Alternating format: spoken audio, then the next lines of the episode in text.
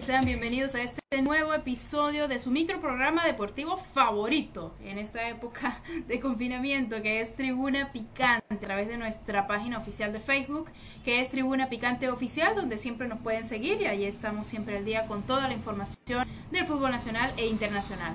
Recuerden que también nos pueden seguir a través de Instagram como arroba Tribuna Picante y en Twitter como arroba Tribuna Picante uno. También a mí, Stephanie Álvarez, me pueden seguir en mi Instagram, que es Stephanie Álvarez H, y en mi Twitter, que es Stephanie Álvarez H, y en mi fanpage de Facebook, que es Stephanie Álvarez, donde comparto no solo estos programas, sino también muchísimo otro contenido más. Así que síganme por allá en mi fanpage de Facebook, que es Stephanie Álvarez. Como siempre, recibiéndolos desde mi humilde hogar, desde mi casa así hasta que pueda terminar, bueno, este estado de emergencia, este confinamiento y finalmente podamos eh, nuevamente vernos en las canchas. No sin antes recordarles que Tribuna Picante llega gracias a nuestros sponsors y patrocinantes, como lo son Gise Sportsac, de Gise para el Mundo, siempre con las excelentes camisetas, y también eh, con sus mascarillas, su línea de mascarillas que yo se las venía mostrando hace unas semanas cuando me llegaron, que son estas espectaculares mascarillas para nuestra seguridad. Todas mis compras las he realizado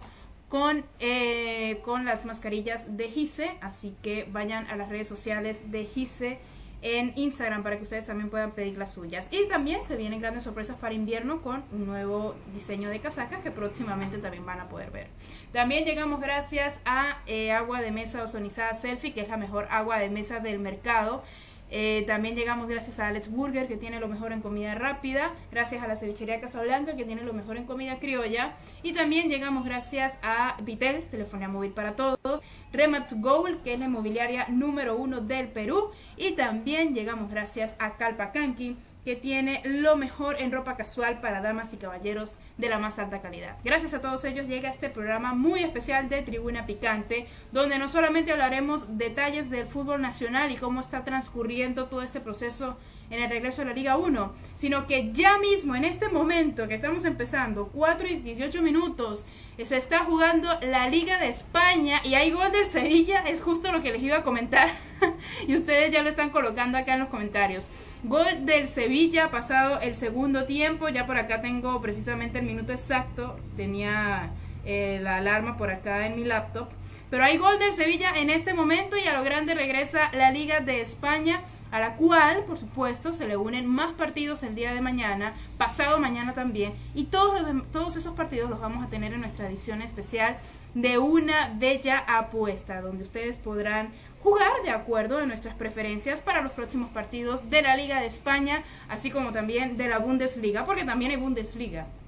Amigos, desde hoy se viene una maratónica de partidos, no les miento cuando les digo que son cientos de partidos que nos esperan desde hoy, 11 de junio, no solamente en España, sino también con la liga alemana, con la liga italiana, con la Premier League. Todos esos partidos se van a venir tanto en fines de semana como entre semana. Así que acá les daremos todos los detalles sobre los próximos partidos. Ustedes son hinchas del Sevilla, por lo visto son hinchas del Sevilla. Todos acá cantando los goles del Sevilla Fútbol Club en este derby sevillano entre el Sevilla y el Real Betis. Y antes de entrar en materia, les mando un saludo a todos ustedes tribuneros que siempre sintonizan, como Javier Robles, Eli Balvin, eh, por acá Ernesto Ramírez, Manuel Pizarro, que también se sintoniza, Javier Robles, que eh, dice que ya me sigue en Instagram, un saludo también para Frank, que siempre eh, llega a tiempo al programa.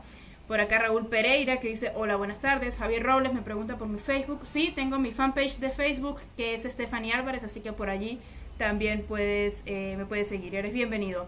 Y bueno, de aquí en más, todos los goles, todos los gritos de gol del Sevilla. Manuel Pizarro me pregunta que dónde está Principito. Por aquí está, ha estado dormido por aquí al frente mío. Siempre está cerquita de mí para, no sé, para darme ánimos. Eh, también por acá, saludos, Eli Balvin me dice, Stephanie, ¿cuándo narras un partido? Ojalá pronto. Javier Robles me dice, Stephanie, ¿sabes algo de la U? Bueno, Javier, hay poca información con respecto al Universitario de Deportes. Recordamos que la actualidad de la U ha estado bastante complicada a nivel administrativo y ahora más que nunca porque ya vamos para tres meses sin que puedan jugar. No, ya tres meses sin jugar. Em, así que por el momento no hay mayores novedades de la U más allá de lo que conocemos. Em, por acá Frank que dice, yo soy del cristal. Un saludo para todos los hinchas del cristal. Sebastián Silva dice, dice, por favor, ya es hora del buzo para Stephanie, no queremos que se resfríe. Ya viene en camino, Sebastián, no te preocupes. Ya viene en camino la nueva equipación de Gise eh, para este invierno. Saludos también para Armando Carmona, que dice saludos desde San Miguel, para Roberto Osorio, eh, saludos para Marco Antonio y también para Ernesto Ramírez. Entrando en materia en este momento, de hecho teniendo el partido en vivo de el Sevilla Real Betis, de hecho voy a colocar aquí la alarma para que si hay otro gol, también lo puedan saber acá en el minuto preciso en Tribuna Picante. Entonces, amigos, voy a eh, comenzar rápidamente con una noticia con respecto al fútbol nacional. Eh, por supuesto, ya se había dado a conocer el nuevo formato, todo se va a jugar en Lima, algunos estuvieron de acuerdo, otros en desacuerdo. Y em, precisamente hoy el administrador de, de Cienciano habló por los clubes de provincia en respecto a su opinión con que se reanude el fútbol peruano en la capital, en Lima. Em, realmente, en pocas palabras, los clubes de provincia están de acuerdo, pero hay un tema bastante grave con los clubes de provincia, y es que la federación en la reunión que tuvieron con los clubes nacionales les comunicaron a los clubes de provincia que los gastos de hospedaje para los jugadores acá en Lima no van a ser cubiertos por la Federación Peruana de Fútbol. Cosa que a mí me parece bastante delicada, me parece hasta incluso grave, porque estamos hablando de miles, hasta millones de soles que deberán cubrir los clubes de provincia para poder disputar el torneo en Lima, principalmente por temas de bueno, hospedaje, comida, entre otros. Eh, todo lo tendrán que cubrir entonces los equipos de provincia. Y eso me extraña bastante porque los equipos de provincia han sido de los, más afectados por todo este paro deportivo, todo este paro de la liga, del fútbol. Entonces, ¿cómo vas a poner a los equipos de provincia a que corran con todos los gastos eh, de, hotelería en el torneo nacional? Estamos hablando de cuatro meses en los cuales los equipos de provincia tendrán que pagar hotelería, comida, entre otras cosas. Es demasiado dinero por 23 personas que conforman eh, un plantel de primera, y eso sin contar utileros, sin contar médicos de equipo, o sea, es demasiado dinero. Eh, por acá tengo las declaraciones exactas del de eh, administrador de Cienciano. Por acá tengo eh, su nombre, es Sergio Ludeña, manifestó en una radio nacional y comentó, voy a citar textualmente cuáles fueron las palabras de Sergio Ludeña, administrador de Cienciano de Cusco.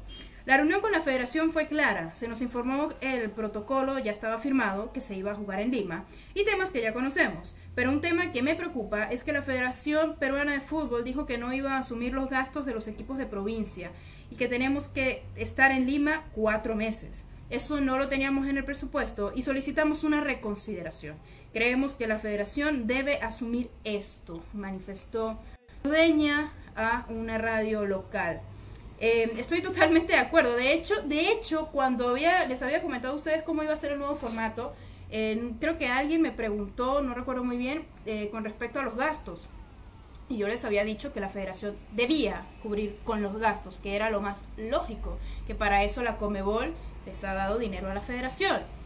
Em, y no en soles, precisamente. Entonces, no entiendo y no me parece justo tampoco que la federación haga que los clubes de provincia gasten tanto al quedarse acá en Lima, al hospedarse en Lima, sobre todo porque es una desventaja o les da desventaja a los clubes de provincia porque los clubes de Lima y el Callao no van a tener que gastar en nada. Entonces, claro, es una desventaja y eso no está bien, no es justo, no es equitativo. Em, a esto agregó también el administrador ludeña de Cienciano lo siguiente, Em, cito textualmente. Otro punto es el tema de las bases. Entiendo que no era materia de esa reunión, pero se ha presentado una propuesta para la revisión de bolsa de minutos, ya que ahora serán menos partidos y que se analice el tema de los descensos. Ok, con respecto a jugar en Lima, comentó también y le añadió, le añadió a, sus palabras, a sus declaraciones, Consideramos que hay bastante riesgo en lo que va a venir, pero tenemos que adaptarnos a los protocolos y estamos confiando en que todo va bien. Los equipos de provincia estamos dejando nuestras localías, nuestras ventajas y encima tenemos que hacer un gasto para estar en la capital. Consideramos que no es justo que tengamos que asumir un gasto que los equipos de la capital no van a tener. Yo estoy totalmente de acuerdo y ojalá que los clubes de provincia sí se unan, emitan un comunicado público le hagan llegar esto a la Federación Peruana de Fútbol para que realmente esto no suceda, que los clubes de provincia tengan que correr con todos los gastos del hospedaje en Lima. No es lo justo, no es lo correcto y esto desestabilizaría muchísimo a los clubes de provincia, sin mencionar que los endeudaría demasiado. Vuelvo, vuelvo y repito, son millones de soles y el mismo administrador Ludeña lo confirma. Dice eh, en la parte final de sus declaraciones, es más de un millón de soles lo que tenemos que gastar en Lima por estos cuatro meses. Lo que menos queremos es endeudar al club. A la FPF le corresponde pagar eso. Todos los equipos de provincia estamos alineados en ese sentido. Y qué bien, es bastante importante que ellos hagan valer lo que es justo y ojalá que los equipos de provincia sí puedan llegar a un acuerdo eh, porque creo que sería bastante perjudicial para el desarrollo de la Liga Nacional que algún club de provincia se endeude en gran manera durante el desarrollo del torneo y que incluso ni siquiera lo pueda terminar porque tiene deudas con todos, con todos, hasta con jugadores. Entonces, ojalá la federación sí pueda correr con estos gastos porque esto es algo bastante eh, delicado. Vuelvo y repito, son palabras del administrador, del administrador de de Cusco, Sergio Ludeña. Por acá, eh, déjenme en los comentarios si les parece justo o injusto que la Federación Peruana de Fútbol quiera que los clubes de provincia corran con todos los gastos de su hospedaje y su estadía en Lima durante cuatro meses, que es lo que se supone durará el torneo de la primera división de la Liga 1. Por acá leyendo algunos comentarios que van llegando eh, durante las informaciones. Por acá... Mm, por acá dice Manuel Pizarro, Estef, ¿qué opinas sobre el desastre de dirigencia del Binacional? Bueno, realmente a lo que respecta a Binacional eh, y sus episodios desestabilizantes institucionalmente, no puedo opinar más allá porque obviamente uno no está allí, obviamente uno no trabaja allí, no sabe a fondo qué es lo que está sucediendo o por qué están sucediendo este tipo de cosas que perjudican bastante al actual campeón del fútbol peruano, pero es muy importante que se resuelvan los problemas institucionales em, de binacional en todo sentido, porque cuando institucionalmente eres inestable, es imposible que en la cancha puedas dar buenos resultados, es imposible y ejemplos hemos visto un montón, hasta con la U llegamos a ver esos ejemplos. Eh, eh, a lo largo de, bueno, de los últimos años con los problemas eh, institucionales de la U. Entonces, ojalá Binacional sí pueda encontrar alguna solución a sus inconvenientes institucionales por el bien del desarrollo del fútbol nacional, porque recordemos que Binacional es el campeón vigente y no había hecho un mal torneo en las primeras seis fechas. Está actualmente en la tercera posición de la tabla. Entonces, sería una pena que por mal manejo institucional un equipo como binacional, valga la cierta redundancia, no pueda dar eh, todo de ellos en esta liga nacional. Sería triste en realidad. Por acá, eh, un saludo a Abel Parrillo. Dice la Liga 1 en Lima va a ser un desastre, opina Abel. Bueno, habríamos que ver qué va a pasar. Raúl Pereira dice, lastimosamente el discurso de Lozano sonó como una falsa promesa. La FPF no cuenta con el dinero para cubrir con todos los gastos. Al parecer, la FPF y la liga patinaron al adelantar esa vuelta al fútbol. Eso es algo también que manifiestan em, varios representantes de clubes de provincia. De hecho, tengo por acá em, declaraciones de, de los directivos o de uno de los directivos, el gerente deportivo de Manucci, de Carlos Amanucci, que básicamente también apunta a lo mismo, que pueden llegar a estar de acuerdo con que el torneo se realice en Lima, pero no están de acuerdo con que ellos deban cubrir los gastos y tampoco con lo rápido que se tomó la decisión. Eh, básicamente ellos afirman que se están saltando muchísimas fases. Y les voy a leer textualmente cuáles fueron las palabras del gerente deportivo de Carlos Amanucci, Mario Vieira, que también dio unas declaraciones a una radio local. Dice, todos necesitamos trabajar, pero sin salud no se puede hacer nada de eso. Recordemos que Lima es el centro principal de contagios en el país. Entonces continúo. Em, lo primero es la salud y ojalá que todos los protocolos que se implementen los cumplamos porque acá somos campeones mundiales de no cumplir las normas, manifestó Mario Vieira, el eh, gerente deportivo de Carlos A. Manucci. ¿Están ustedes de acuerdo con eso? En cierta forma yo sí estoy de acuerdo, porque nos ha costado bastante ser disciplinados en esa situación, tanto así que, bueno, Perú es el segundo país de Sudamérica con más infectados. Em, y fue uno de los primeros en oficializar el regreso del fútbol. Eso es algo que le está incomodando mucho a varios clubes, sobre todo de provincia. Continúa eh, manifestando el gerente deportivo de Manucci. Si vemos los números, no es nada alentador. Me encantaría estar hablando de que el país cuente con otra situación, pero no es así. Hay que ser realistas y yo pienso que nos hemos saltado etapas. Eh, ha habido acuerdo con los deportistas y todo ha estado normal. En este momento, lógicamente, que ha habido reducción, pero mediante un acuerdo con los jugadores. Ahora estamos esperando que esto comience y estamos abocados a tratar de cumplir con los protocolos. Em, bueno, se arregló el tema entre jugadores y club con Carlos Manucci luego de, ciertos escándalos que hubo eh, hace un par de meses, mes y medio aproximadamente, que incluso el club había declarado su presión perfecta de labores. Ya está todo arreglado por ese lado. Em, pero siguen habiendo inconvenientes para los clubes de provincia a la hora de regresar al torneo de primera división nacional. Y eso es muy importante. Muchas veces se obvian los clubes de provincia o los clubes que no son de las capitales, y eso es algo que no solo pasa en Perú, pasa en muchos lugares de Sudamérica. Los clubes que no son de la capital son mirados desde el hombro como si fuesen nada más para rellenar el torneo y eso no es correcto. Así que hay que escuchar las voces de los clubes de provincia. Un saludo para mi papá Raúl Álvarez que está viendo eh, esta transmisión desde San Cristóbal en Venezuela, mi ciudad natal. Por acá Frank dice, ya se veía venir, venir lo de Binacional o cualquier equipo de provincia de la Liga Peruana. Esta crisis está afectando mucho no solo al fútbol, es verdad. Esa es una realidad, eso es algo universal. Em, por acá dice eh, Emerson Mestanza, eh, un saludo también para Pasión Celeste, que dice, lo justo es que pague la federación a los clubes de provincia. Por supuesto, para mí también es lo justo. Así se diga que bueno, que quizás la federación no tiene los recursos. Sé que para la federación va a ser mucho más fácil conseguir los recursos que para los clubes de provincia. Estoy segura. Em, por acá dice Higinio Saldaña, la FPF es el máximo ente del fútbol peruano, por ende debería asumir el costo de aquellos clubes insolventes.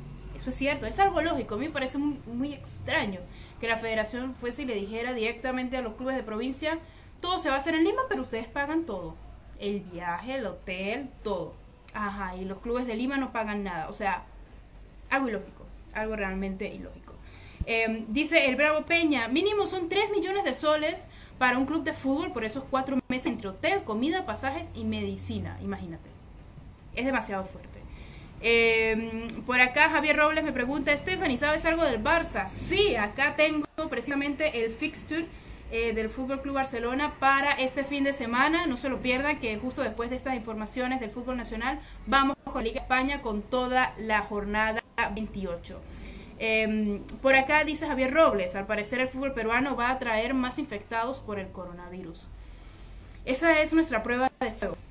Yo creo que si el fútbol eh, se puede llevar a cabo en el segundo país más infectado de Sudamérica, sería un gran avance para el fútbol continental, porque realmente es una prueba de fuego, es ir contra todo pronóstico a poder reanudar una competencia profesional tan importante como es la Liga Nacional. Em, por acá dice el Bravo Peña, comenta, ese torneo en Lima afectará mucho a los clubes de provincia. Además, con ese virus es una amenaza para todos los clubes, señores. Entiendan que no se debe jugar este año. Es un peligro jugar con esas condiciones. Sí, realmente es un peligro. Lo comenté muchas veces en muchos programas anteriores de tribuna, que en el tema de salud pues no debería regresar al torneo 2020, pero es bastante complicado cuando hay tanto dinero de por medio, tantos contratos de por medio, al final del día es un trabajo también y no volver a tu trabajo durante un año entero, pues eso no es fácil. Realmente no es fácil económicamente hablando, es bastante duro. De alguna forma se tenía que jugar el torneo nacional, pero tal vez trayendo a todos los equipos eh, a Lima, que es el centro de los contagios en el país, tal vez pudo haber habido otra opción, ¿no? Pero de que se tenía que jugar el torneo este año, de alguna forma se tenía que jugar porque las pérdidas económicas iban a ser estrepitosas. Em, por acá dice Alienígena Inca, dice, Perú es el país con más infectados, pero el país que más pruebas ha realizado en Latinoamérica, más que Brasil, más que México, más que Chile o Argentina. Obviamente más pruebas, más infectados. El número de pruebas del resto de países es un chiste. Bueno, tal vez por esa razón también se esperó que, que o más bien se, se oficializó que el fútbol regresara en Perú primero que en todos esos demás países. El fútbol en Sudamérica va a regresar primero en Paraguay el 17 de julio, pero Perú fue el primer país en anunciar que iba a regresar al fútbol, tal vez tomando en cuenta estos datos que por acá me comenta ese tribunero. Em, por acá eh, comenta Javier Robles, Binacional y la directiva están hasta las patas y las cifras de coronavirus siguen aumentando y así quiere volver el fútbol. Es algo bastante, bastante complicado. Por acá el Bravo Peña dice, afecta mucho a los bancos y cooperativas que ellos aún tienen el respaldo de otros bancos grandes, que será para un club de fútbol que solo se mantiene con las taquillas. Exacto. Entonces la federación tiene de alguna forma que puede resolver estos gastos. No se lo pueden dejar a los equipos de provincia. No es, no es lógico, ni siquiera es humano, podría decirse, porque cubrir con esos gastos es dejar de cumplir con los jugadores, es dejar de cumplir con los trabajadores. Es demasiado dinero. Em, por acá dice Raúl Pereira, pero ojo, Binacional no debe pasar desapercibido. Una cosa es que la FPF no cumpla con los gastos para el campeonato y otra es que los clubes se desentiendan de sus obligaciones con sus jugadores. Binacional ha demostrado ser un club informal en todo el sentido. Bueno, esto también, esto tiene mucho que ver con directiva, con dirigencia, porque que tú seas un campeón nacional y trabajes de una forma informal, entre comillas, es irresponsabilidad directiva de dicho club. Obviamente cumplir con los jugadores es responsabilidad directa del club, pero Binacional le van a poner a pagar los gastos de viaje, hoteles, comida, medicinas, etcétera, cuando tengan que jugar aquí en Lima, y eso tampoco está bien. Eh, al César lo que es del César, a Dios lo que es de Dios. Entonces, pagar con cumplir con los jugadores del club, cumplir con los equipos o con el bienestar de los equipos, la federación. Em, por acá dice Marco Antonio que me pregunta, eh, ¿qué opinas del caso de la oreja Flores? ¿Crees que Gareca tomará medidas? Bueno, yo creo que Gareca a estas alturas ya debió haber incluso conversado con Flores, a ver qué es lo que realmente pasó por allí, ¿no? Aunque ese es un tema un poco más de farándula que, que, futbolístico, no lo tocaré mucho por acá, pero, pero Gareca ya debió haber hablado con, con Edison Flores, si no lo ha hecho, pronto lo hará.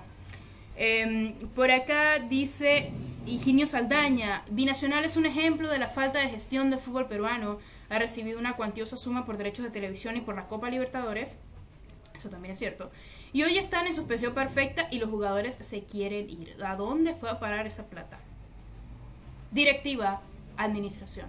Cuando no funciona correctamente suceden estas cosas.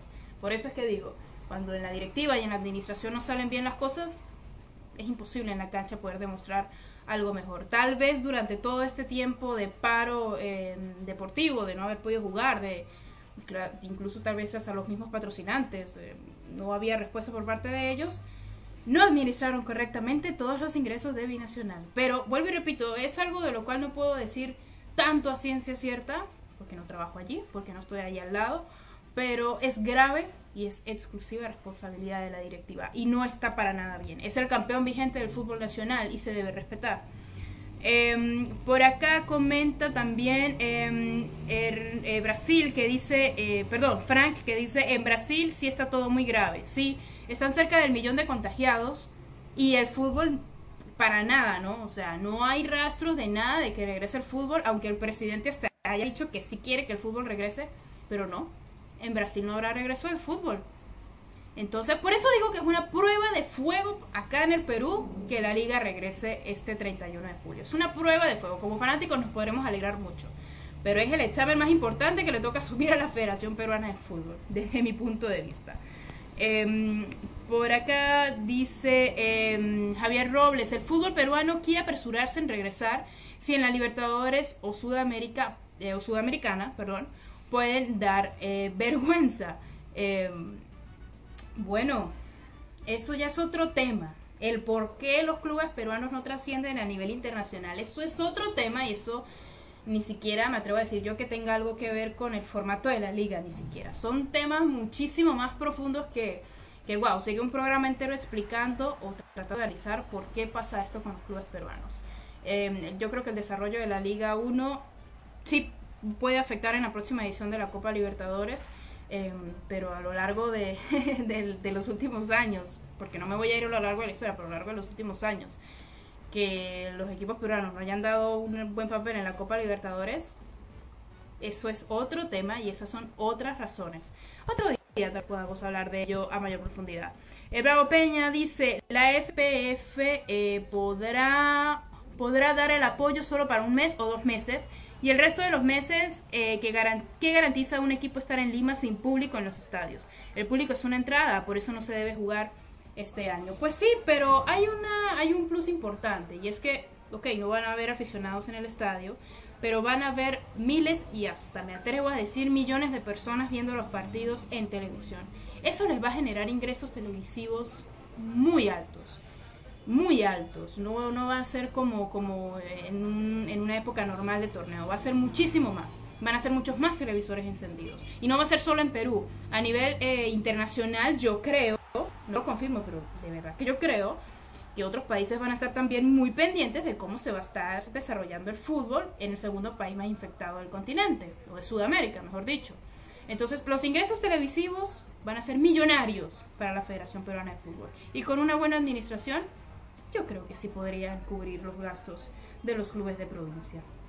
Ahora, bueno amigos, em, pasando a otro tema, o justo antes de pasar a otro tema, les comento em, que este programa, este microprograma de Tribuna Picante, así como todos los microprogramas, llega gracias a Gise Sportsac de Gise para el Mundo, con sus excelentes camisetas, sus excelentes mascarillas. Espero que ustedes ya tengan la suya, yo tengo la mía y me encantan.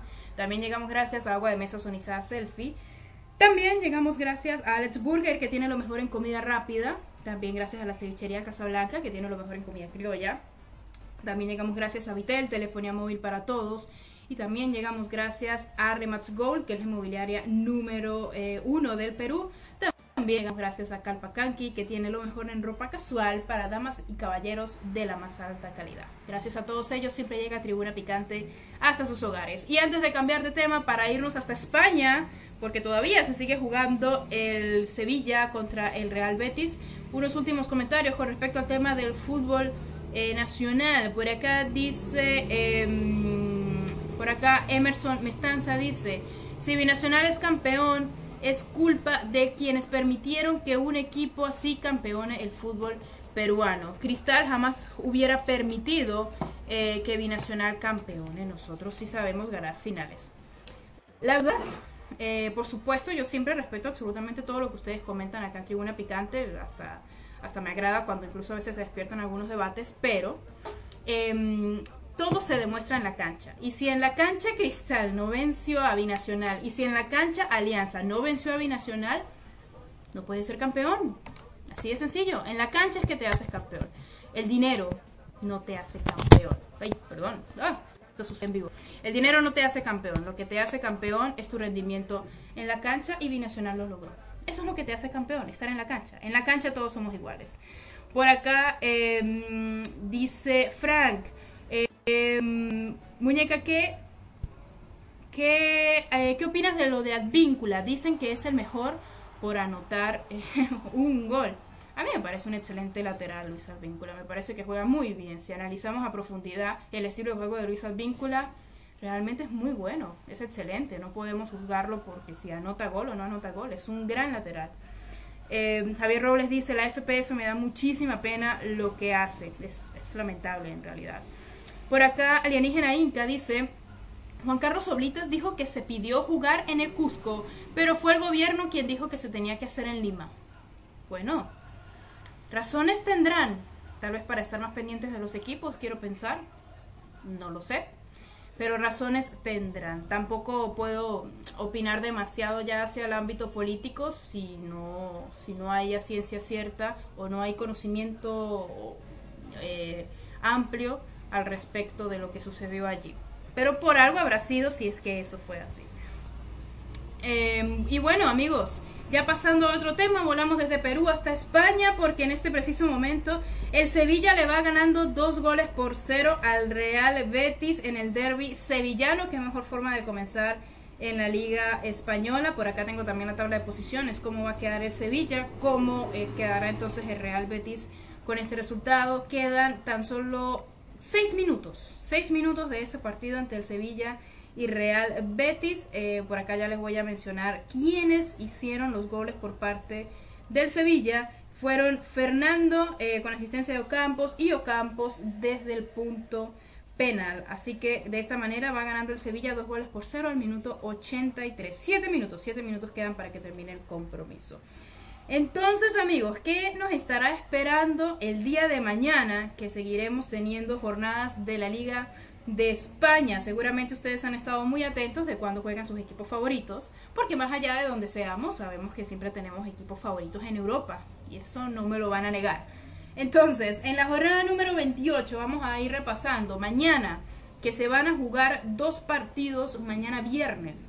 Em, serán el Granada contra el Getafe a las 12 y media del mediodía. Y eh, también va a jugar el Valencia contra el Levante. Los partidos del Valencia que siempre son muy atractivos a las 3 de la tarde. Eh, ya tendremos que esperar hasta el día sábado cuando tendremos cuatro partidos para escoger. Todo un, todo un catálogo para que podamos escoger acá en la Liga de España.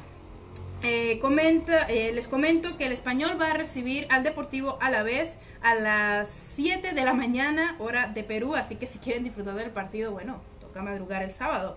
El Celta de Vigo va a recibir también al Villarreal a las 10 de la mañana este sábado. El Celta de Vigo que vamos a estar muy pendientes del club del Celta de Vigo porque puede convertirse en el próximo club de Renato Tapia si es que el Celta permanece en la primera división española. Así que para quienes quieren ver este partido del posible futuro equipo de Renato Tapia, recuerden a las 10 de la mañana Celta de Vigo contra el Villarreal.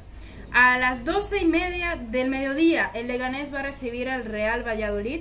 Y para los hinchas del Barça que por aquí me estaban escribiendo, ¿qué sabes del Barcelona? Bueno, por acá está el debut liguero del Fútbol Club Barcelona post pandemia. Será el último partido de este día sábado a las 3 de la tarde ante el Mallorca en condición de visitante. El Fútbol Club Barcelona regresará a la liga y buscará mantener el liderato en este torneo. Eh, bueno, recordemos que el Fútbol Club Barcelona lo separan dos puntos del Real Madrid en la primera posición, así que veremos primero al club catalán jugar la Liga de España antes que el Real Madrid. Recuerden, este sábado a las 3 de la tarde. Así que anótenlo por allí. Es un horario súper cómodo, así que no se olviden. El día domingo tenemos jornadas desde muy temprano, tenemos tres partidos para escoger. Tendremos el Athletic Club contra el Atlético de Madrid. Por aquí veo que Pasión Celeste dice a Upaletti. Bueno, el Atleti se va a enfrentar al Athletic Club en el que yo considero es el partido de la jornada. Por supuesto, trataré de no perderme la mayoría de los partidos porque, claro, tantos meses sin ver la Liga de España, pero viéndolo desde el punto de vista más objetivo, este es el partido de la jornada. Athletic Club contra Atlético de Madrid. Un partido que para mí va a estar muy parejo. En una bella apuesta creo que este partido será un empate, Athletic Club Atlético de Madrid. El Mallorca-Barcelona para mí es triunfo del, Barcelona, em, tal vez por la mínima, no lo sé, pero yo creo que será triunfo del Barça en esta oportunidad. Y para los fanáticos del Real Madrid, como yo, no se pierdan el partido del Real que va a ser este domingo a las 12 y media del mediodía. El Athletic Club, por cierto, creo que no les dije el horario, es a las 7 de la mañana. Así que tendrán que madrugar este domingo si quieren presentar eh, presenciar el que yo considero es el partido de la jornada, el Athletic Club contra Atlético de Madrid. Y el Real Madrid Eibar a las 12 y 30 del mediodía. Vamos a ver cómo le va al Barcelona a ver si de alguna forma, si el Barcelona perdiese y el Real Madrid gana, pues el Real Madrid ocupará la primera posición. Entonces vamos a estar muy pendientes de ambos partidos para ver cómo continúa esa pelea por el primer puesto. Eh, la Real Sociedad terminará esta jornada número 28 el domingo a las 3 de la tarde contra el Osasuna. Un partido que tampoco pasa desapercibido. Todos los partidos que les acabo de mencionar van a ser televisados todos. Así que estén bastante atentos para que no se pierdan ningún partido de la Liga Española. Recuerden que desde hoy mismo, eh, ya va para ver rápidamente cómo va entonces el Sevilla ante el Betis, minuto 88, sigue ganando el Sevilla 2 por 0, partidazo. Eh, y bueno, mañana viernes dos partidos, el día sábado cuatro partidos y el día domingo tres partidos tendremos. Y en una bella apuesta, ¿a quiénes le apuntamos? En el partido de la jornada, para mí, el Athletic Club Atlético de Madrid, para mí, eh, habría empate desde mi punto de vista. Recuerden, ustedes son libres de, de a qué quieren jugar, pero para mí será empate. Real Madrid Eibar, creo que Real Madrid ganaría este partido. Mallorca Barcelona, el Barcelona para mí se llevará eh, este partido. Y si me preguntan por los partidos de mañana, de pronto, eh, entre Granada y Getafe, yo creo que aquí ganaría No, creo que habría un empate. Y entre Valencia y Levante sí ganaría para mí el Valencia. ¿Qué opinan ustedes de esta jornada de la Liga de España, la jornada número 28? Porque eh, de hecho, ni se me había escapado. El lunes también tenemos dos partidos y se me había escapado, casi se me olvida.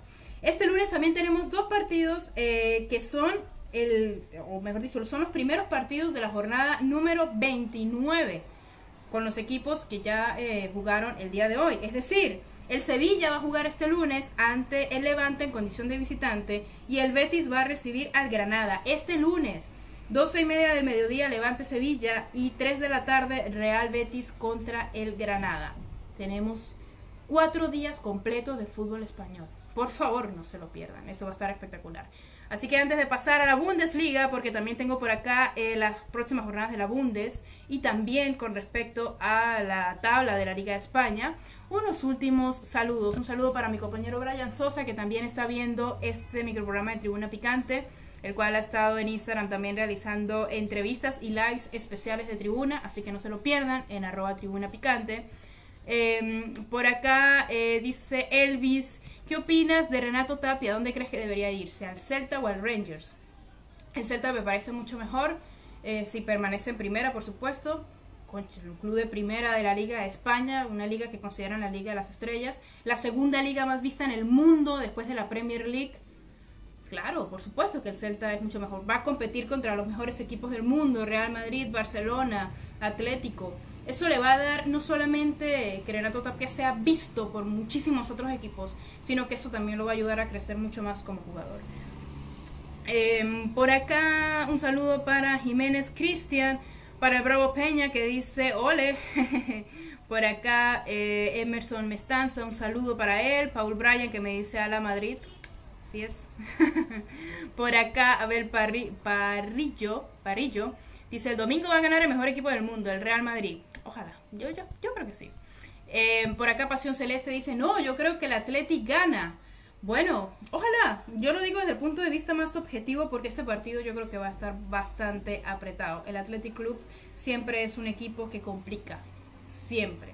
Eh, y aunque no haya público, bueno, jugarán de local. De alguna forma se sentirán muchísimo más cómodos en su terreno. Y bueno, ¿cómo queda entonces la tabla de posiciones en este momento que el Sevilla está ganándole al Real Betis y para mí que ya este partido está ganado?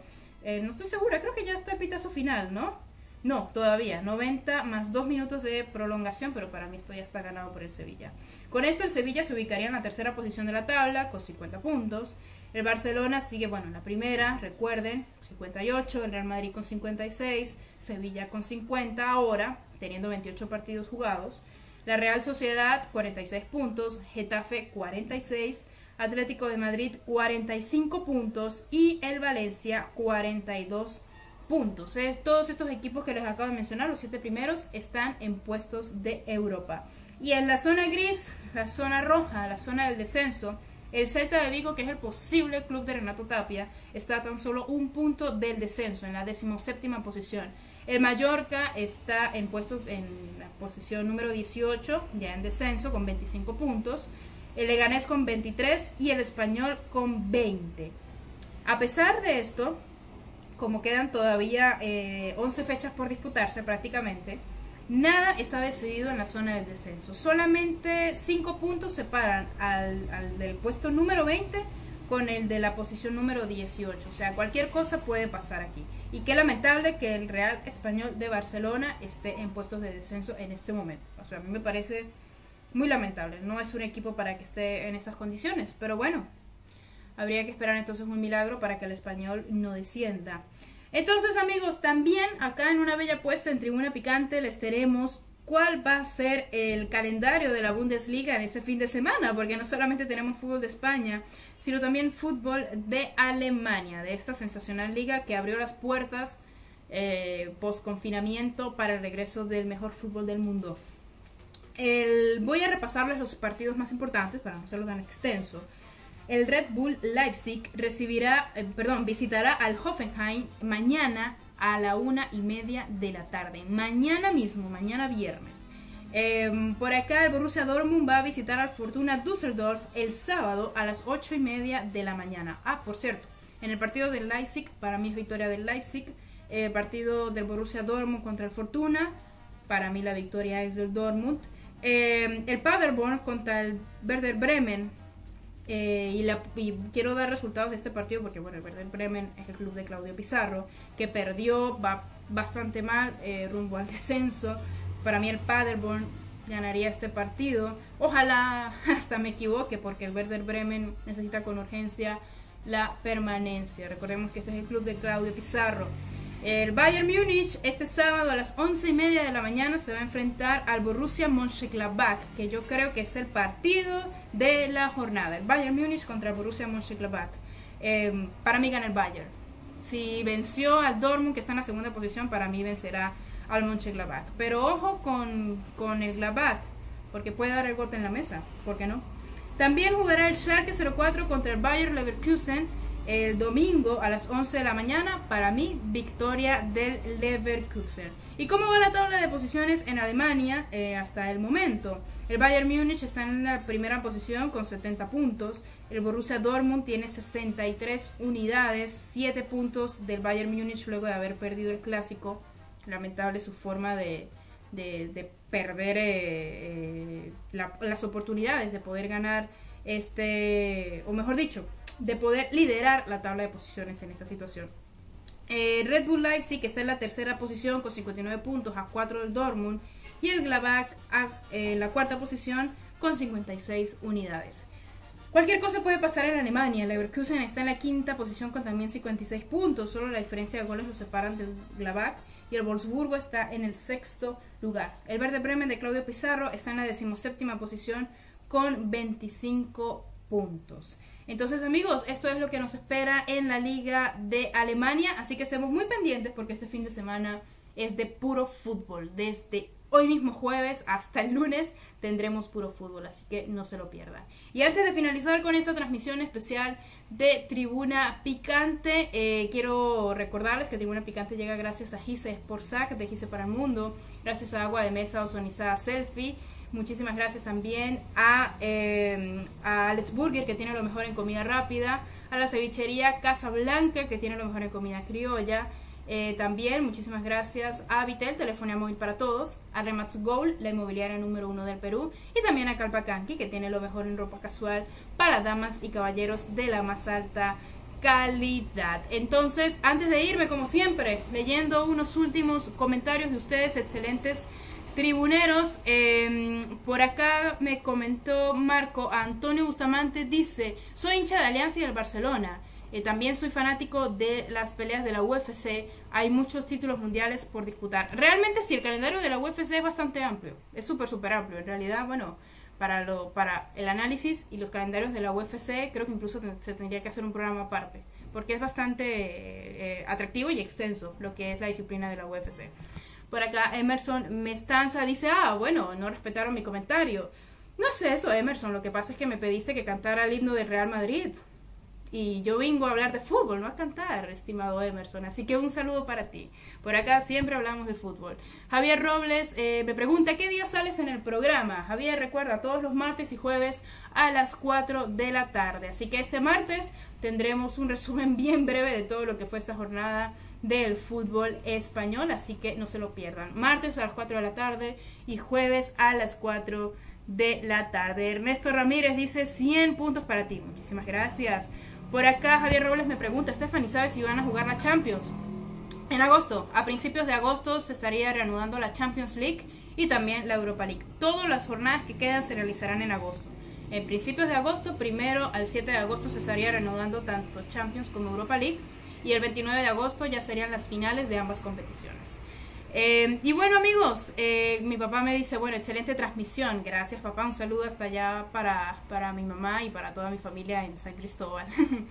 y bueno, será entonces hasta este martes a las 4 de la tarde en una nueva transmisión de su microprograma deportivo favorito, Tribuna Picante. Yo soy Estefanía Álvarez, recuerden me pueden seguir como Estefanía Álvarez en mi fanpage de Facebook, son bienvenidos, y también en mi Instagram y Twitter, arroba Estefanía Álvarez H. Un saludo muy especial para ustedes y recuerden que este programa también estará disponible en Spotify a través de Tribuna Picante Perú.